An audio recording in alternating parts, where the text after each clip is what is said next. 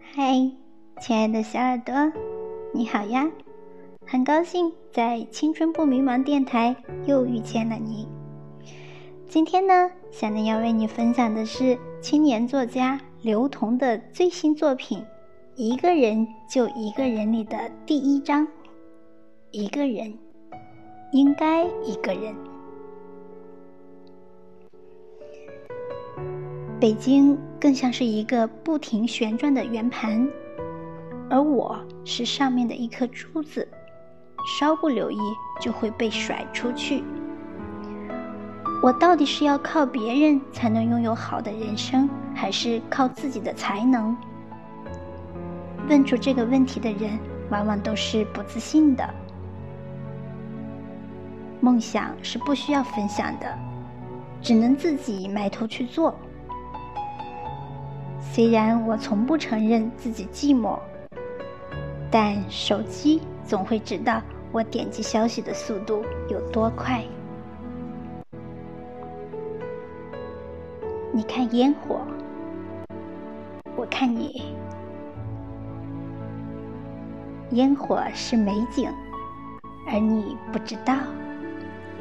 当烟火的光影映在你期待的脸颊上时。你有多好看，比烟火还好看。一，在一个陌生的城市，把自己当种子埋下去。我们都被烟火映照过。如果那时有人给我们拍张照，你就能看到自己脸上写满的期待，对美好的向往。未来是支撑我们活在一座陌生城市里的最大动力。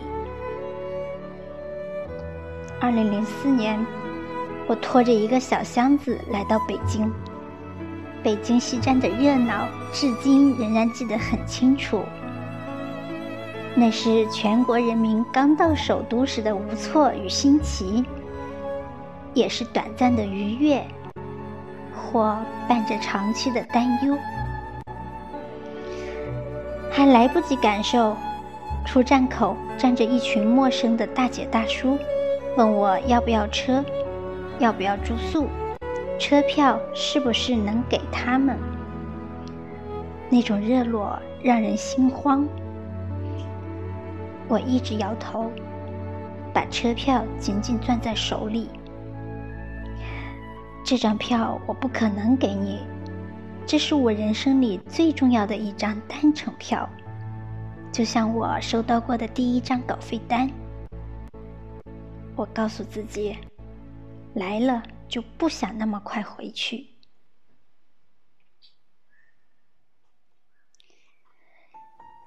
Z 二次列车，二零零四年四月二十九日，约三百三十块的硬卧，清晨八点。到达首都北京，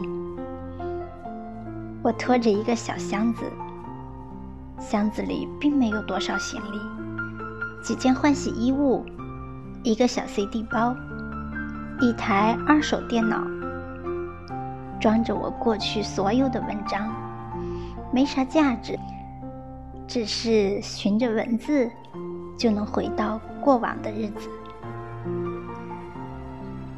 那时想不到如今的生活，只敢想：下次回去，我能有钱换一个大箱子吗？今年过年我能回老家吗？我能在北京待几年呢？嗯，我不是为了来挣钱的，我是来学习的。学好了，我就再回湖南。我尽力让自己不要太慌张，也不想给自己太多压力。我给湖南的好朋友发了一条短信：“我到了，希望下次你来的时候，我能像样的迎接你。”走出西站，像第一次见到大海，我应该是嘴微张着。以助于消化眼前的一切。我想象中的北京应该到处是胡同，有许多悠闲地坐在巷口的老人，有骑着自行车按铃铛相互问候赶去上班的邻居，是阳光灿烂的日子里那种光会洒在自己身上，而我一定会被你看见的景象。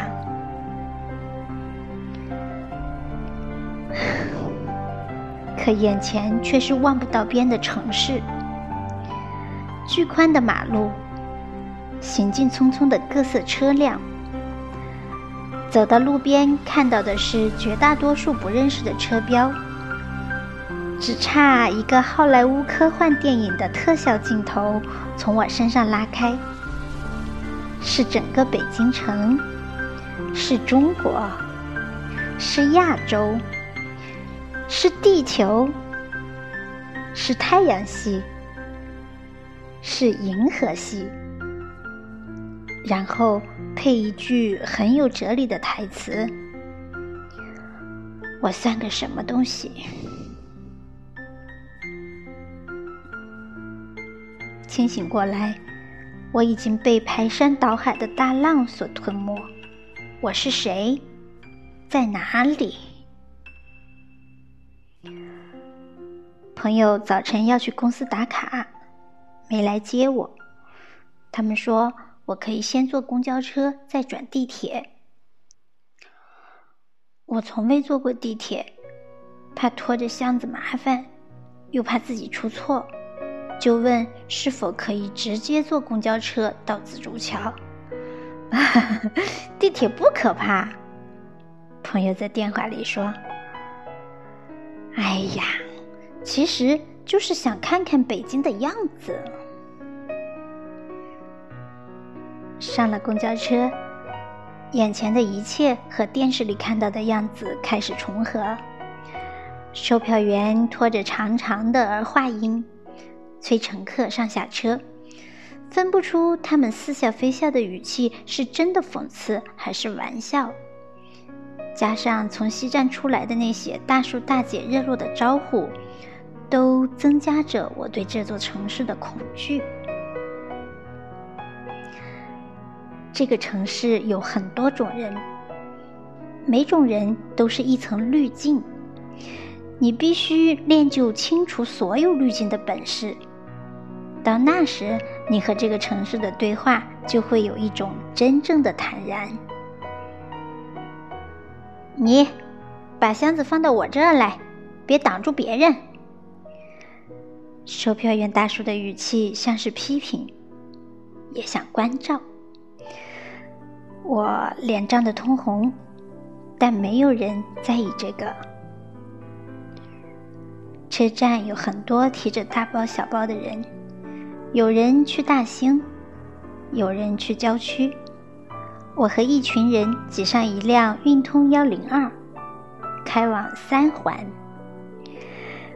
无论我们去往北京哪里，希望我和其他人都能在这里完成自己的梦想吧。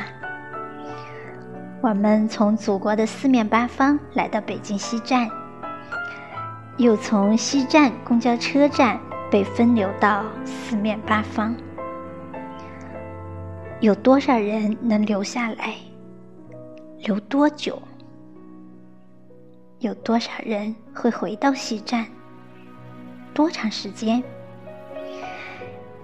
也许售票员看一眼就知道了吧，只是他不愿意透露这个秘密。他打开窗，看着渐渐苏醒的大北京，对司机说：“嘿，今儿个乘客怎么那么多？不好意思，今儿个我来了，给您添麻烦了。”朋友早早在公交车站等我，都是从湖南台先行离职北漂的同龄人。他们告诉我，租的地方离公交车站不远，言语间满是骄傲。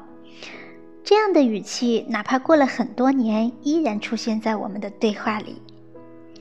最初是住的地方有公交车站就很得意，然后再比谁住的离地铁站近。直到后来，我们在电影里看到人家在比谁家离机场更近时，大家相视一眼。没关系，总有一天我们也会比谁家离机场更近吧。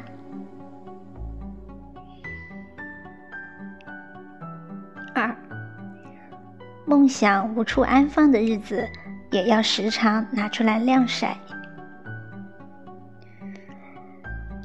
朋友在昌运宫一栋楼的二层租了个两居室，里面已经住了四个人，加上我是五个。我喜欢这个地址，昌运宫，嗯，运气很好。他们在旧货市场买了张席梦思，放在地板上靠窗的位置，窗外有一棵很大的槐树。阳光透过槐树照进房间，光是这一点，这个房间就值一个月两千块。朋友问我是睡床还是睡地上，以我对他们的了解，不过是客套。我直接往地上一躺，一动不动。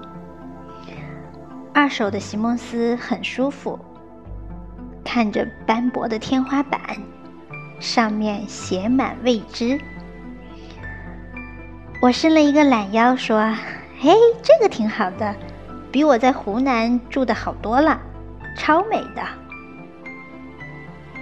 我想，如果能在北京留够一年，就把天花板和墙壁刷成别的颜色，或者在上面写上“加油”两个字。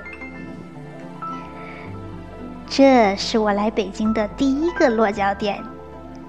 三环边旧民居二层，没有独立私人空间，一张不算床的床。窗帘看起来厚实，但轻而易举就能被北京清晨的阳光穿透，似乎在大声宣布：我根本没用。只能专门蒙蔽无知天真的北漂青年。过了一年，朋友们陆续搬出这套房子，我开始独立拥有这间靠近槐树的卧室，动手粉了墙，铺了地毯，换了窗帘，去宜家买了不少让自己看起来很幸福的小玩意儿，养了两盆绿植。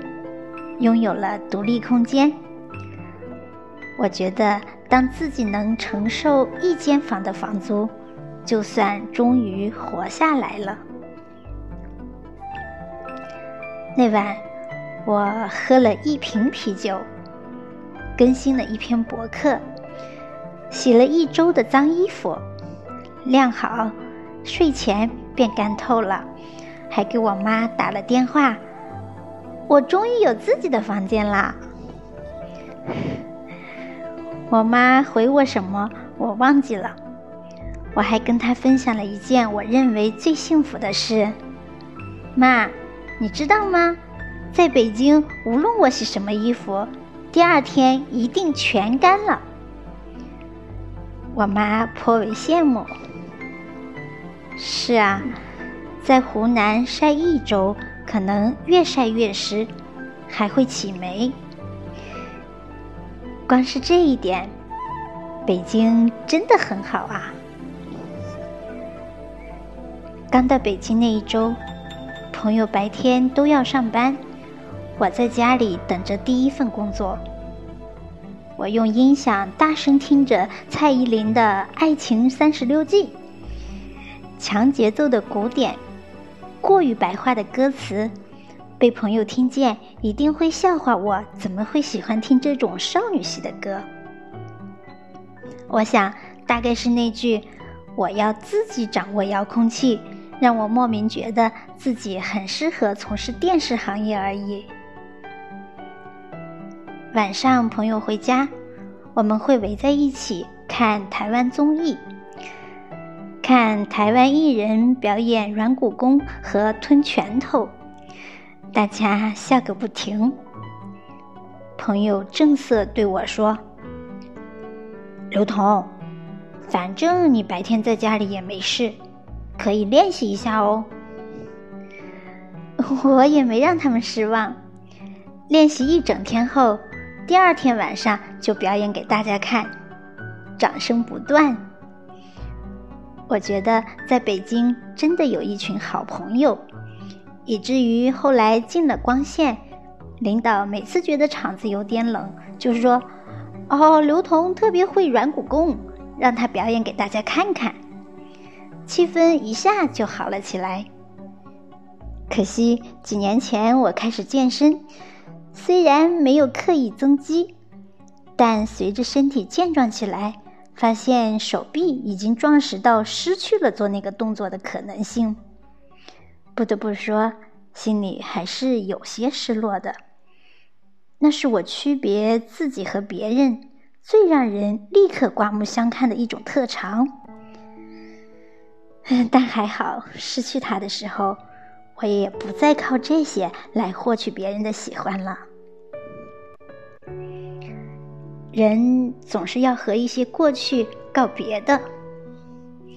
那一周，我在租的房子附近走了好几圈儿。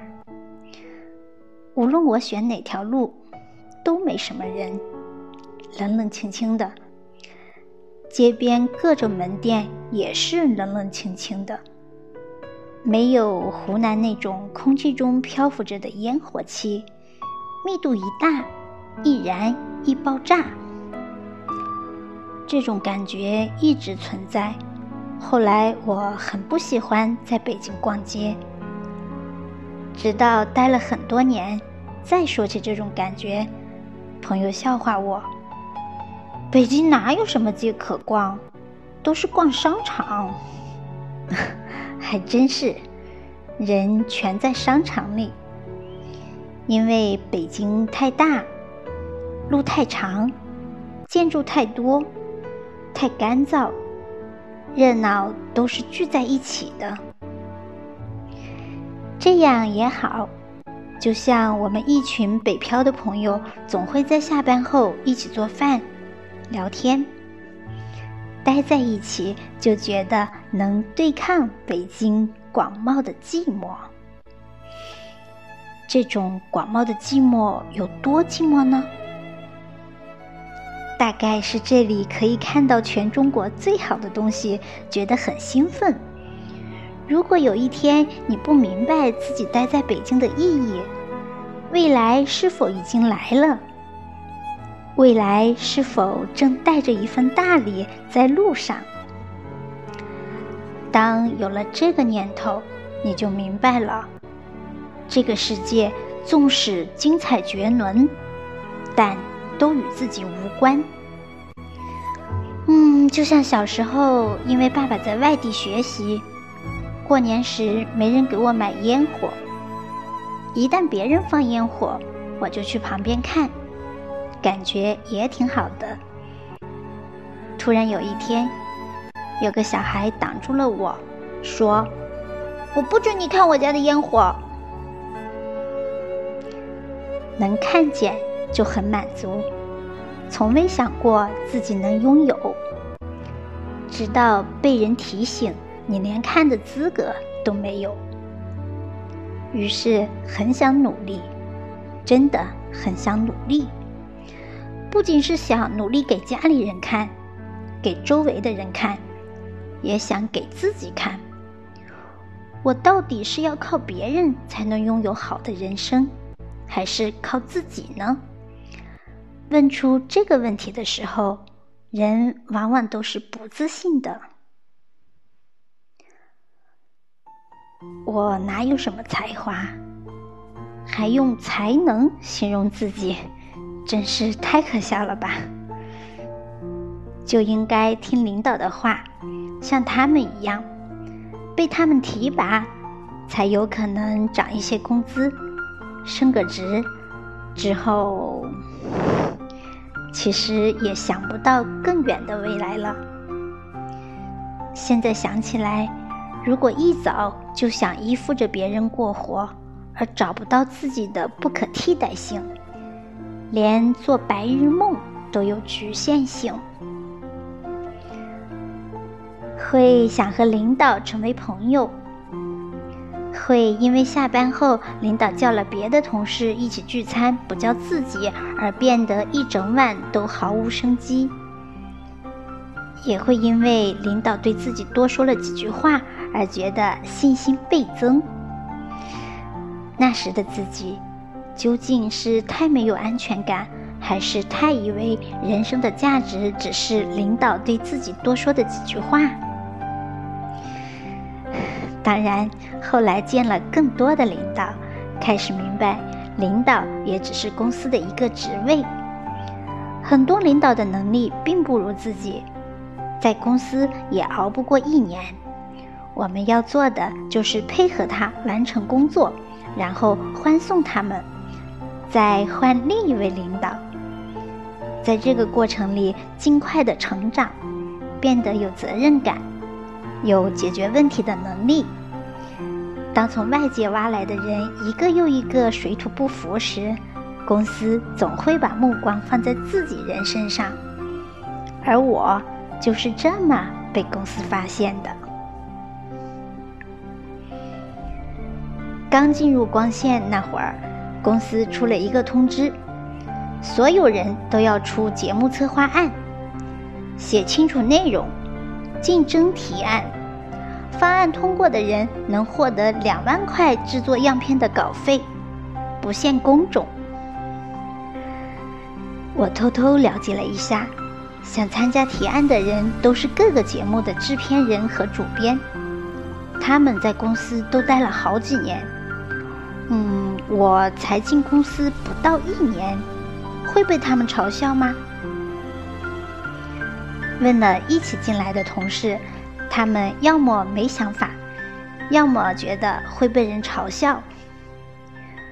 我想了想，进入公司之前，我在湖南台实习了好几年。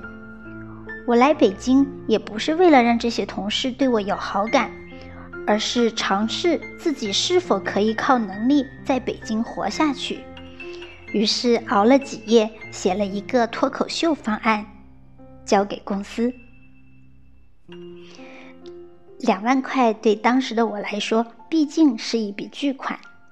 我都能预料到公司领导的反应。就算案子还不错，但他真的能做出样片吗？所以我在方案里不仅写了方向和策划思路，还写完了一整期的台本，一万六千字。总之。我用各种方法告诉公司领导，只要案子不错，我就能完成。领导拿着方案对我说：“嘿，有点意思，台本稍微改一改，通过了。”我是所有提交样片方案的人里资历最浅的。那一刻，我明白了，年纪不是别人瞧不起你的理由。幼稚才是。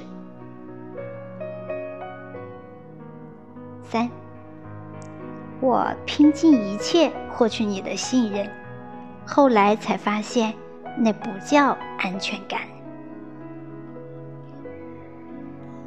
到北京的第一年，我想融入北京，却发现这不是大海，我也不是水滴。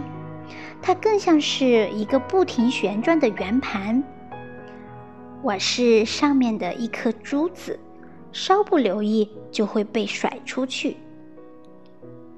想融入同事，但聊着聊着发现大家未来的规划不一样，再聊下去就会起争执。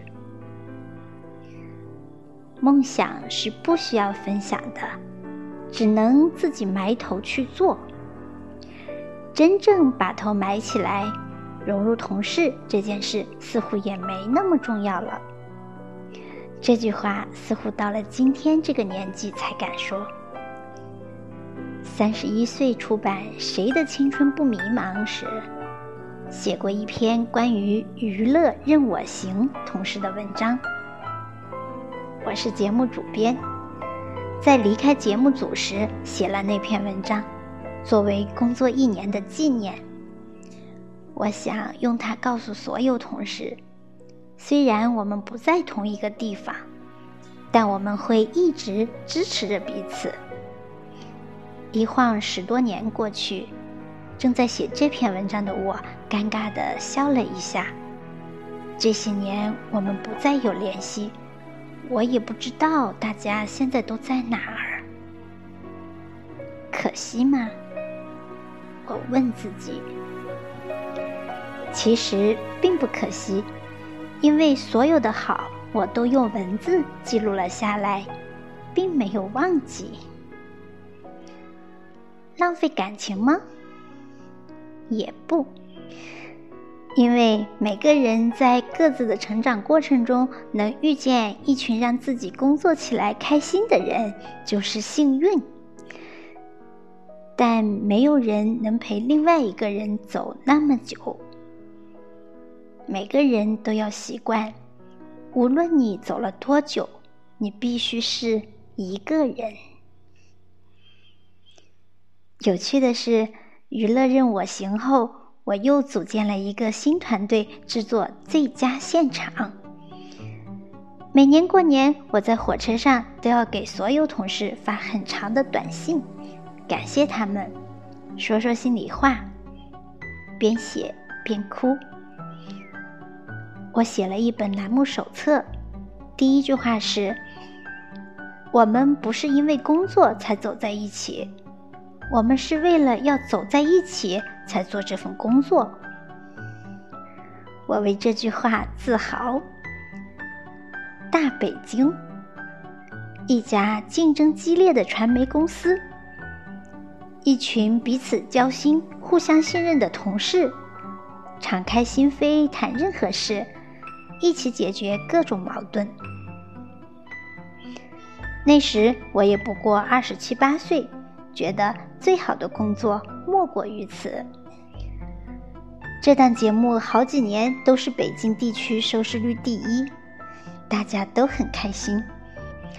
后来地方电视台份额被挤压，收视率降低，公司研究之后决定停掉这档节目，让团队转型。但这时才会发现，原来这些很好很好的人。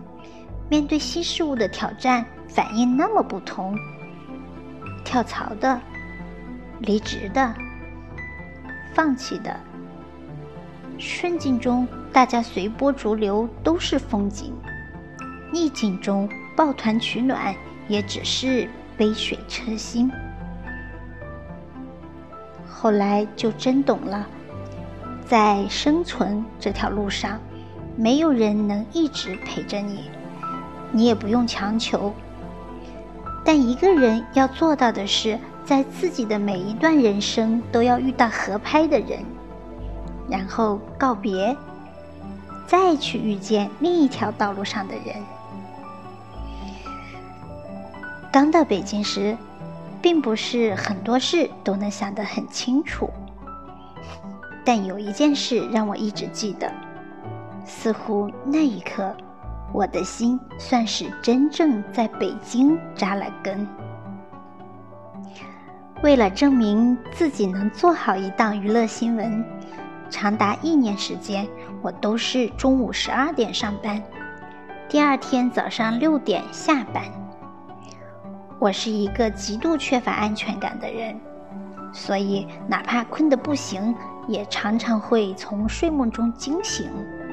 因为我总能梦到公司领导要开除我，满头大汗，气喘吁吁。直到有一天，我告诉自己：“你那么努力，你比所有人都努力，你花了那么长的时间在工作上，不浪费一分钟。”如果你真的被领导开除了，不是你的损失，是他的损失。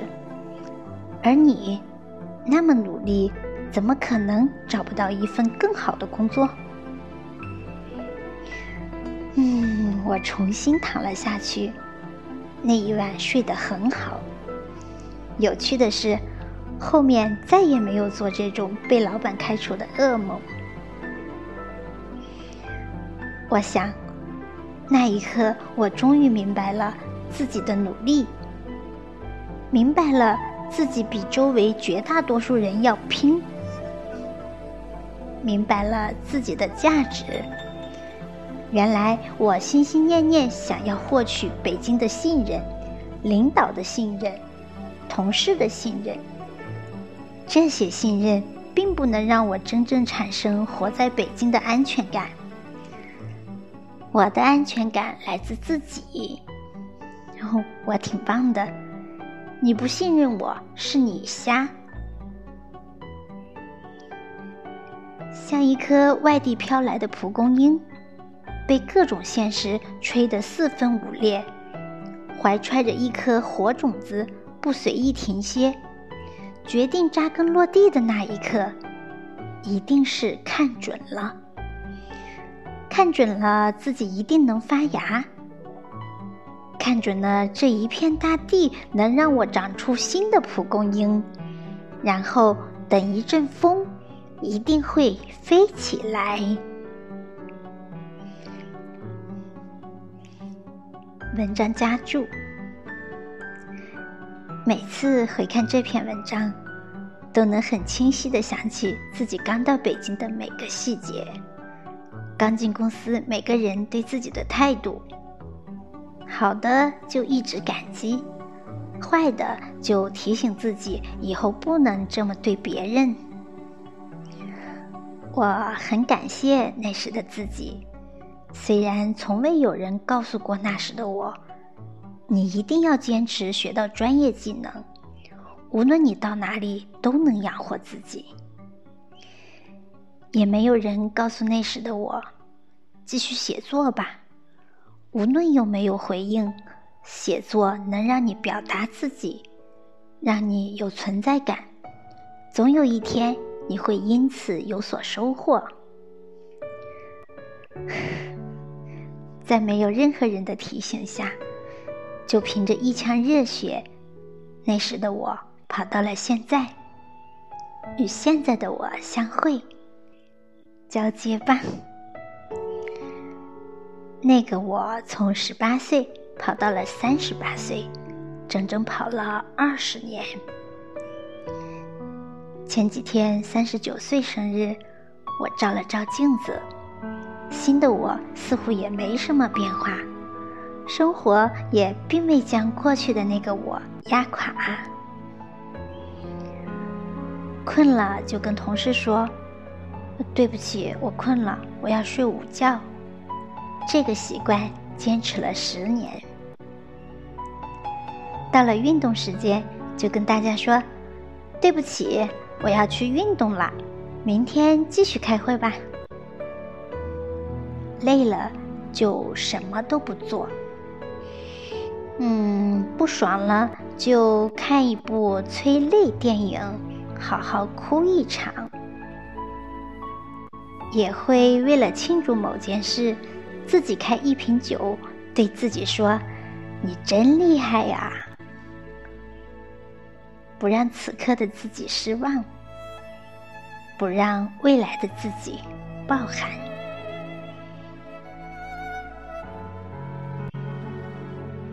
好的，朋友们，今天的分享就到这里，感谢你的聆听。